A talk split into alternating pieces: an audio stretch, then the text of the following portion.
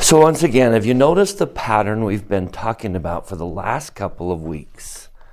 That my connection up is connected to something I'm doing on the side.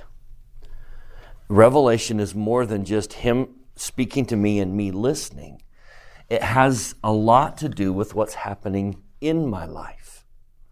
And that makes sense. We've seen that a lot. If I'm committing transgression, it's going to affect the flow of revelation. But we began to see there were some things that maybe we don't think about. Two weeks ago, revelation from Heavenly Father is affected by how I treat my body, what I eat, how I sleep. And that's an odd connection until you realize it, and then it makes a perfect sense. Revelation from Him depends on how well I forgive the people who offend me. And again, that's an odd connection, but it makes sense that I get to decide how much mercy I receive by how much mercy I give. So let's keep that thing going because I find it all over the scriptures. Now, give me a minute to preface this because I want to talk about two sides. I'm going to draw this on both sides because I think the scriptures are telling us that there's a connection to the people. The people I let into my life and the people I don't let into my life have an impact on this. And I think you've known that. When you hang out with crowds that detract from my from heaven, it affects my flow of revelation when I surround myself with the kind of people that increase that flow of revelation. And so let me, let's see it in scriptures. Turn with me to Matthew chapter 13. I want to talk about kind of a fun little parable that seems odd when you piece it all together. Matthew chapter 13 is a collection of a whole bunch of parables. And the first one is the parable of the sower. We really should call it the parable of the soil because the variable isn't the person who threw the so, so, so seed, it's the soil in which the seed fell. And that's a great parable. But then afterwards, he gives this parable the parable of the wheat and the tare. So this is Matthew 13, starting in verse 24. Another parable put he forth unto them, saying, The kingdom of heaven is likened unto a man which sowed good seed in his field, wheat. And then this phrase, while men slept, his enemy came and sowed tares among the wheat. Now, they start growing, and then the servants ask, wait a minute, should we dig up the, the tares? No. If you do, you'll tear up the wheat. So, what did he say? Verse 30 Let both grow together until the harvest, and then we'll separate them. Now, that's an interesting little parable, but he doesn't really explain much. The disciples ask a few verses later, in verse 36, declare us the parable of the tares in the field. And all he does is he says, hey, the person who sowed the good seed was the Son of Man, the field is the world, the good seed are the children of the kingdom. And then he declares that the bad guys, the tares are the children of the wicked one, the enemy that sowed them is the devil, the harvest is the end of the world. Therefore, the tares are gathered and burned into the fire. What's the point? Can anyone tell me what's the point? Wheat and tares growing together. Someday there's going to be harvest and they'll be separated. It's interesting that Jesus doesn't make much of a point. That's not like the other parables that have a clear application. Look at the next one. Um, the kingdom of heaven is like unto a grain of mustard that you planted in your seed and became a big tree. I can see an application. But what's the point of the wheat and the tares growing together? And so turn with me to section 86 of the Doctrine and Covenants. Now, unlike, I, I can't think of another parable that gets this much attention in the Doctrine and Covenants. Parable of the wheat and the tares gets an entire section of the Doctrine and Covenants. Go to section 86. Verse 1, he says, Thus saith the Lord unto you, my servants, concerning the parable of the wheat and the tares. Now he says, I think something he couldn't say in the New Testament. Remember that phrase we I highlighted that while men slept? The, the tares were sown while men slept. Now he explains what that is.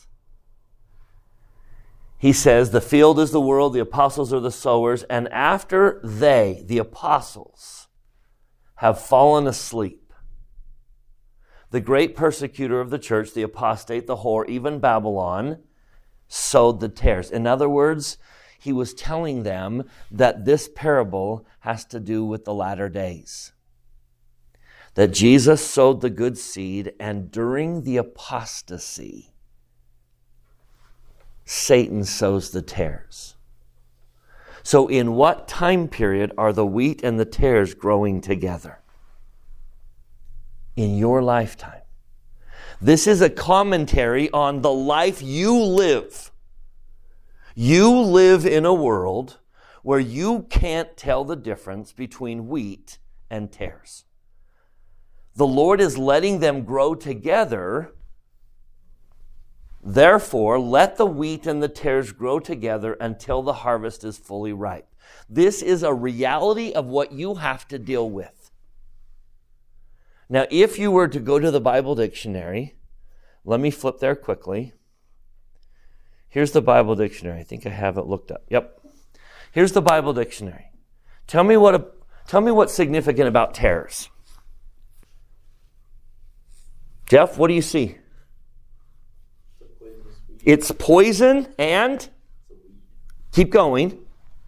So tares are poisonous and until they come to head, and to, until the ear pops out, which is the very last stage of growth, you can't tell the difference. So tell me, one of the biggest commentaries of your life is Sometimes you can't tell the difference between good stuff and poison.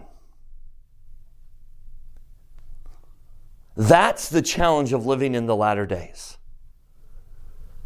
He's waving his arm saying, Do you want to know what it's going to be like in the latter days? Poison will look like wheat. Now, as I contemplate that, as I ponder, okay, what does that mean in a practical setting? I see four possibilities. Two are positive and two are negative. One practical application is that you are going to see people or see something as wheat, and what it really is, is wheat. You saw someone and said, That is a good person. That is someone that will bless my life. And you invited them into your life, and they turned out to be wheat, and you got it right. How many times have you gotten it right? How many times, looking back on your life, did you say, Man, I'm glad that was part of my life? Because I saw wheat and it was wheat. That's a positive. Now, what's the other positive? I looked and I saw tare. You're a poison. I want nothing to do with you. I want to keep you out of my life. And I've lived long enough to see that, oh my goodness, that was in fact a poison. I'll never forget vividly, I was 11 years old. We were camping. And I found a package of cigarettes. And my little boy heart was intrigued. Something inside me said, that's a poison. Don't even touch it. Leave it alone. And I've lived long enough to say, I am so grateful for that little boy who said, It's a poison, and I think he got it right.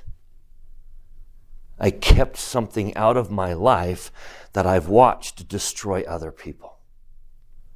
I think I got it right. But what are the challenges? If what Jesus is saying is true, what are the harsh realities of your life? What are you and I, what are all of us going to do occasionally? Number one, I look at someone or something and see wheat. But what are they? Have you ever done that? Have you ever welcomed someone or something into your life that you thought was friend and it turned out to be foe? And it was poison. You ever been conned? Scammed? Have you been harmed by a friend who you thought was your friend and then turned out to be your no, this is no friend? These are painful, aren't they? We let a poison into our life thinking it was friend and then it poisoned me. What's the other negative? I think I see tare. But what is it really?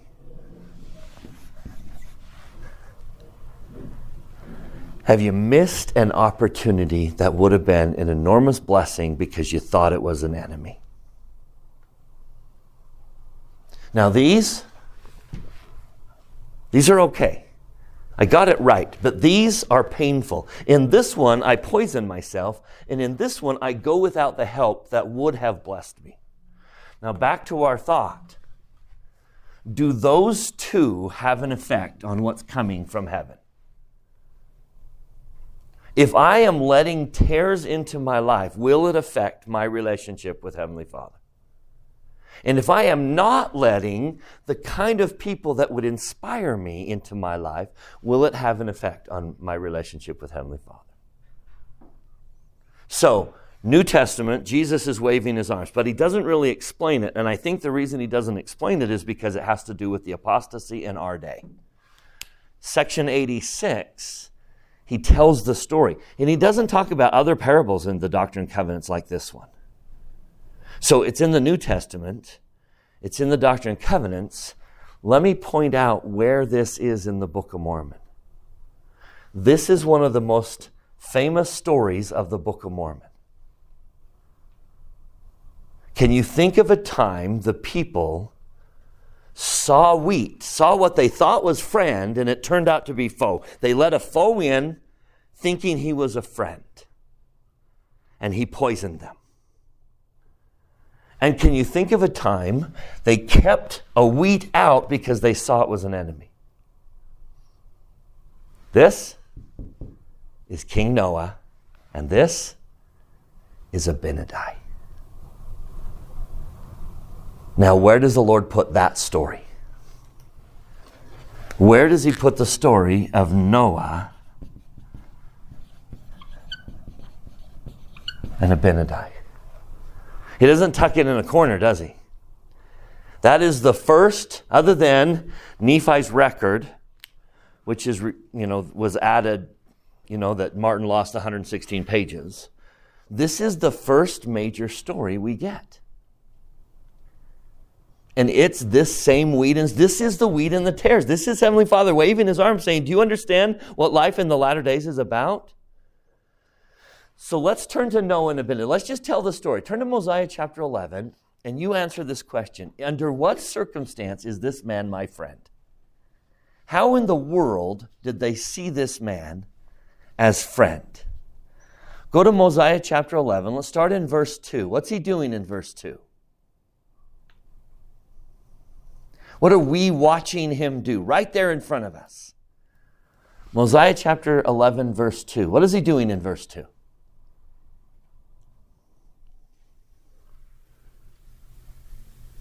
He caused the people to He- And right before that,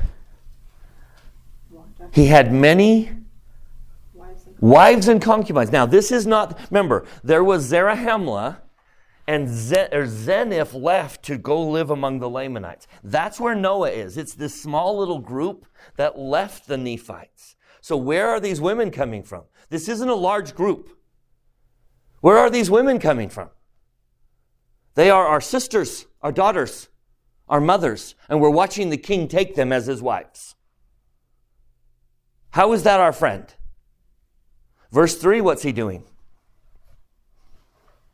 He taxes. He taxes them, pretty high tax. Now, I can live with a high tax if I'm getting something out of it. But what are they getting? Look at verse 4. What's he doing with the taxes?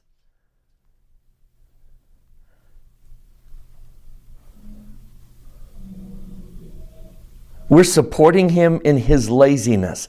Look, let's read verse 6. And thus they, meaning the people, were supporting in their, were support, sorry, they meaning the king and his priests, were supported in their laziness, in their idolatry, and their whoredoms by the taxes which King Noah had put upon his people. And thus the people labor exceedingly to support it. So we're busting our fannies so he can live a riotous life with his women. How is this my friend? In what world is this man my friend? He builds him a palace. Verse 14, he placed his heart upon riches and spent his time in riotous living with his wives and concubines. Verse 15, he's a drunk. He makes wine in abundance. Do you see that this man is not friend? Pretty clear to you and I, right? So why were they so blind? Let's go back to verse 2. Naomi, what did you just read? I think Naomi read a key here. How in the world are they going to see him as friend? Well, he did cause his people to commit sin. Anyone who tells you it's okay to sin. The blinders are going to go on, and instead of seeing foe, you're going to start to see friend. Anyone who tells you it's okay to sin. How about verse 7? Why might they see him as friend? And a lot of Noahs in your life are going to do this. What are they going to do? Flatter you. How do scams usually work? There are, did you hear about that lady who gave $150,000 of their life saving to a con artist? $150,000 she sent to a con artist. How do scams usually work? Right there.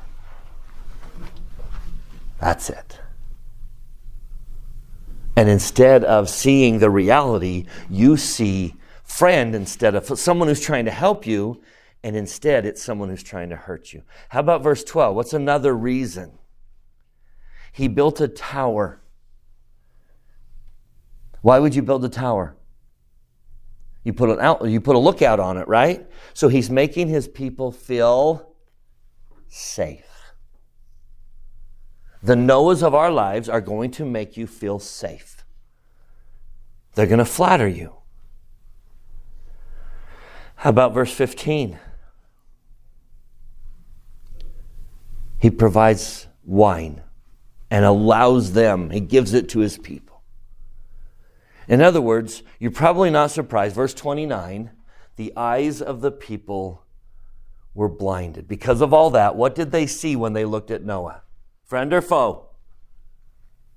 They saw a friend.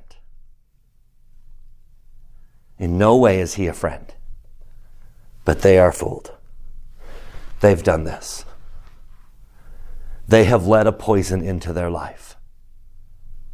And because they're blinded. Now, watch what they do to Abinadi. Okay? Abinadi shows up, verse 20. There was a man named Abinadi who went forth among them. And what does he say? What's his message? What kind of things does Abinadi say? Look at 20 and 21. You better repent. You better change. You're going to be destroyed. And what do they hear? You're not saying nice things. You're not my friend. You're mean. You're telling me to repent. I don't want to hear that. And with those blinders on, what do they see when they look at Abinadi? Now tell me, what was Abinadi's goal? What's the whole reason Abinadi saying what he's saying? What's his goal, Naomi? He's trying to save their lives. But what did they see when they looked at him? Notice verse 26. Came to pass that when Abinadi had spoken these words, they were wroth with him and sought to take away his life. What did they see? But who was he? Did you ever, did you ever do this with your mom or your dad when you were a kid? And mom was kind of being harsh on you, and you're not my, you're the worst me. You ever say that? Have you ever said you're the worst mother in the whole world? because what did you see in that moment? Tare. But what was she doing in that moment? Trying to help you. Do you see how easy it is to put those blinders on? What does this story in the Book of Mormon tell you about the life in which we live? Now, chapter 12, it gets worse for Abinadi. He comes in. Look at all the things. I, I highlighted him in orange. Here are all the harsh things that Abinadi says. And yet every one of them come true. Every one of these happens. You'll have burdens lashed upon your backs, pestilence, hail, east wind, great persecute, great pestilence, utterly destroyed, driven by man, smitten on the cheek, brought into bondage. Every one of those came to pass. Every one of those happened and Abinadi was trying to warn them. But what was their reaction? Look at verse 9.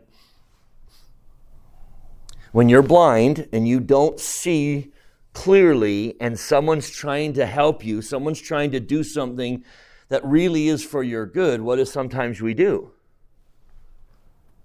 They were angry with him. They took him and bound him before the king. Verse 13, what do they say? People who have, this is what I call Noah blindness. Noah blindness is when you think you see friend, but it's really a foe, or you think you see foe, but it's really a friend. Noah blind people always use the J word. Verse 13, what's the J word? I hear this all the time. What do they always say?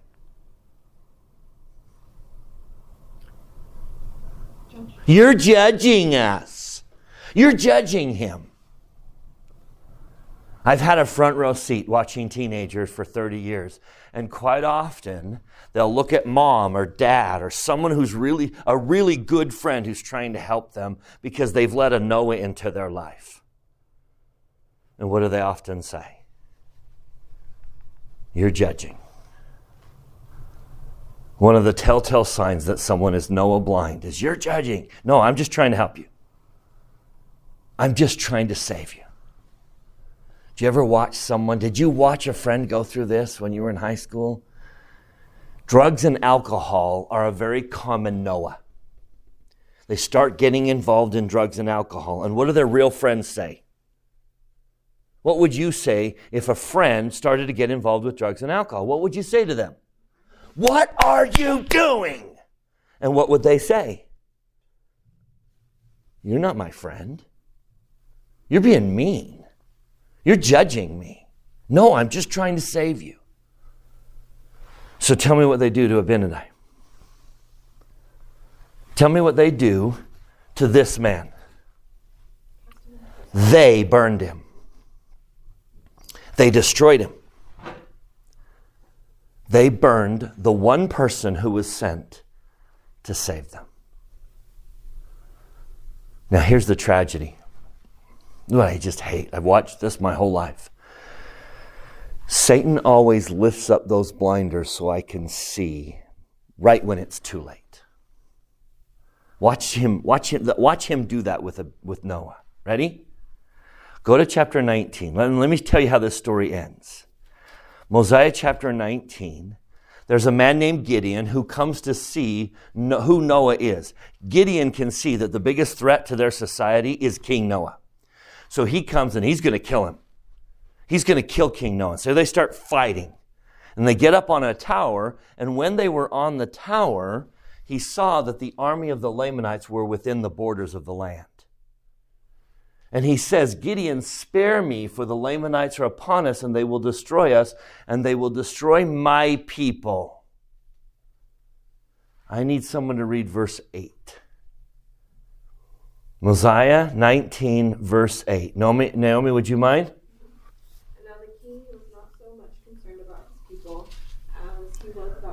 One And now the king was not so much concerned about his people as he was about his own mind. One more time. people as he was for his own. One more time. The king was not so much concerned about his people as he was for. He is not your friend. He is not your friend.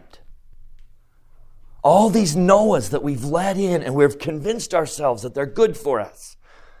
And even though we see flaws, they are not our friends. They are not concerned about you. They are not. They are only concerned about themselves. That is the harsh reality of all the Noahs in our lives. In spite of all the flattering and everything that they do, they are not our friend. They are not concerned about you. Who was concerned about them? Abinadi, and they burned him. So Gideon spares him. Now, what does he say? Tell me what my friend says. Tell me what my friend. i will be Noah blind, okay? What does my friend say I should do? Run. Flee before the Lamanite army. Okay, now let me. I have a picture of my family. Let me see if I have a picture of my family.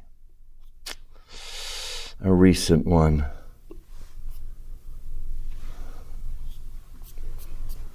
Let me show you my crew. Ready? Okay, let me just, maybe an older one.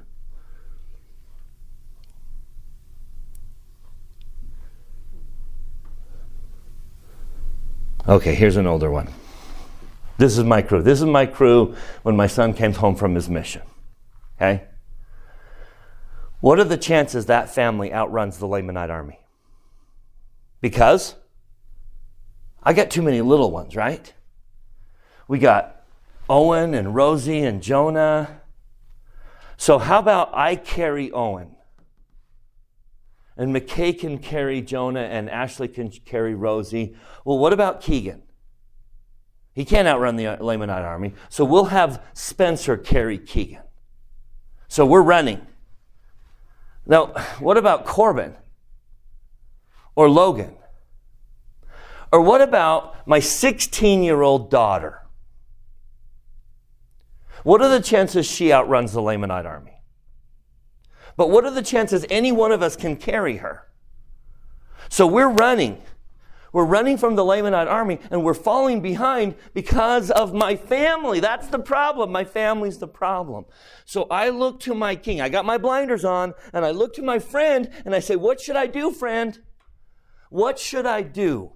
Verse 11. Tell me what my friend says. What does my friend say?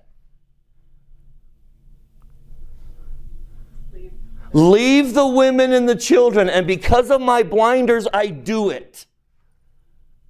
I put my son down, I let go of my wife's hand, and the adult men run. Now, will we outrun the Lamanite army? Yes, because they're going to stop right when they get to my family. So they get to a clearing. And they must have just And then all of a sudden, what would you do if you were one of them? What would you do, Cambry, if all of a sudden you stopped running, you were safe, and all of a sudden, what would you think? What have I done? I left my family. So, verse 19 many of them swore in their hearts they would return. I'm going back. I am going back. And who stands up to stop them? Who says, No, you're not. No way you're going back. I'm not going to let you. Who stops them from going back? The king. No way you're going back. And for the first time, here's the tragedy. For the first time in their lives, what happens? The blinders come off and they see him. And they realize this man is not my friend. What do they do in that clearing? To the man they followed there. What do they do to the man they followed? Cambry, what do they do?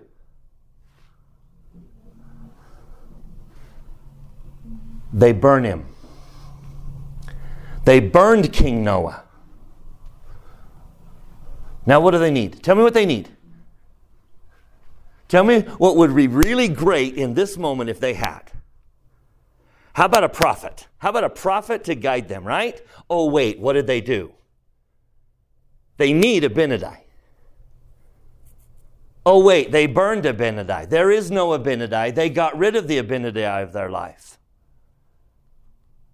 Oh, wait, I know they need their families. They need their family. They can fall upon their families for support. Wait, they got rid of their families. They followed blindly Noah into the wilderness and destroyed everything else good in their life. And then at the last minute, what does Satan do? He takes the blinders off, they see who Noah is, and they burn him. Now, have you ever seen this happen in a real life? Have you ever watched someone burn everything good in their life because of a Noah? And then at the last minute, they see clearly, don't they? Some of them have already destroyed Abinadi to the point where they, they got nothing. I've watched it so many times. Sometimes Noah is a person. I watched I watched someone I love. This Noah comes into her life and she's just mesmerized by him and all her real friends start saying, "What are you doing? This guy's no good for you. What are you doing?" And guess what she started to say? I heard her say it. What was she saying? Stop judging him. You don't know him. And she burned her family, her parents. What are you doing? They forbade her. You're not going to do this anymore. What did she say? She burned her parents. She burned all of her real friends.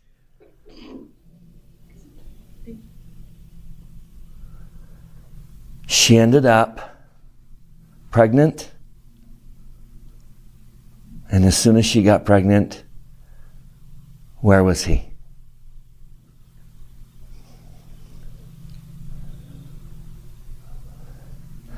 My wife and I now babysit that little girl because he's gone and she has nothing.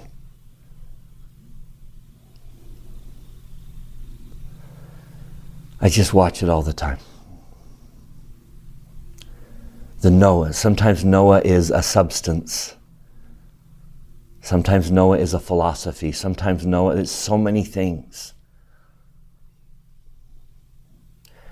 And I just hear Heavenly Father waving his arm saying, one of the biggest problems of our day, the one of the problems of the society in which you live, you are growing up in a society where you can't tell the difference between wheat and tare. Which means you're going to make some mistakes. You're going to get it right sometimes. And you're going to get it wrong sometimes. Now, here's the beauty of the book. Of total side note, but let me give you a plug to study the Book of Mormon. If, the, if this is the book of Mosiah, okay, King Noah comes right in the middle. This is Noah and Abinadi. Chronologically, that came first. If you look at the timeline, this happened first. But that's not how the, the Lord presents the book of Mosiah. He starts with Benjamin. Even though this happened afterwards, this comes first chronolo- sequentially. And I think there's a message there. I think Benjamin is how to prevent Noah blindness. Abinadi is how to cure Noah blindness. And because Abinadi got the blinders off of one person, can you name the one person Abinadi successfully helped? Alma. And who's going to teach you how to recover? The beauty of the book of Mosiah is there's prevention, there's cure, and there's healing. But this is a serious problem, and almost everyone I know has done it. Everyone I know, one point or another, lets the wrong person or the wrong thing into their life. And it poisons them and keeps the right thing out of your life. So we're going to take the next couple of weeks and we're going to talk about one of these will be this one, and one of these will be this one. getting the tares out of my life. I have let in a tare. Now, if you let in a tare into your life, will it affect your relationship with Heavenly Father? Yep. So, if we want to hear Him, we need to understand that there might be some people, some things I need to separate from. It might be that spiritually speaking, the best thing you can do is stop hanging out with that group or that person or that thing. Now, that's not always possible, especially if it's a family member or it's a member you work with. I don't know if you've ever had a Noah at work that's a poison to you, but you don't want to quit your job. Or maybe it's at school. How many people are in your school, Cambry? It's a small little group, right? And if one of them's an absolute vicious poison to you, I can't quit school. This is my livelihood I'm talking about. So, what do you do when you can't quit or you can't separate? And then let's talk about some of the most important weeds that we're pushing out of our life because we don't really see it as beneficial. Are you missing out on things that would increase revelation if you pulled them into your life, but you've kept them at a distance? What are the tares you've let in as wheat? And what are the wheats you've kept out as a tare? We'll tackle those over the next couple weeks, but I testify it affects everything in your life. It affects the flow of nutrients from Heavenly Father. It f- affects revelation. It affects your mood. It affects, am I wrong? You let in a tare of your life, and how does it, how does everything else in your life go? If you miss out on a wheat that would have made your life so much better, it's going to affect your whole life. So that's where we're going to go. One of the wheat, I want to talk about a wheat that we push away. And one of them is you.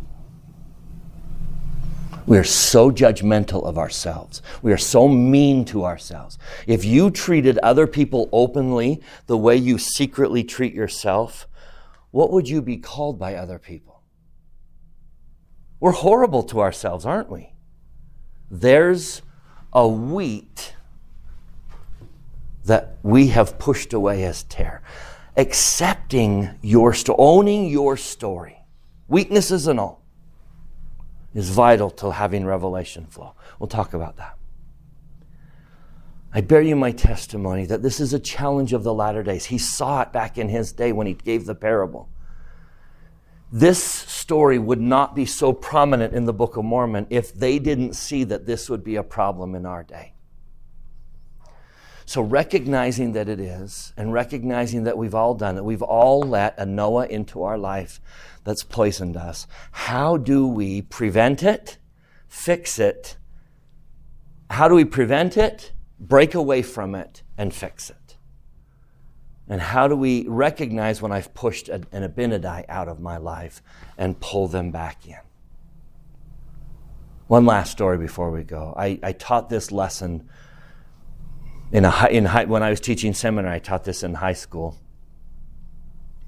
And there was a sophomore, I couldn't believe it, a sophomore in my class who had just come out of rehab. Sophomore. And guess who put him in rehab? His mom.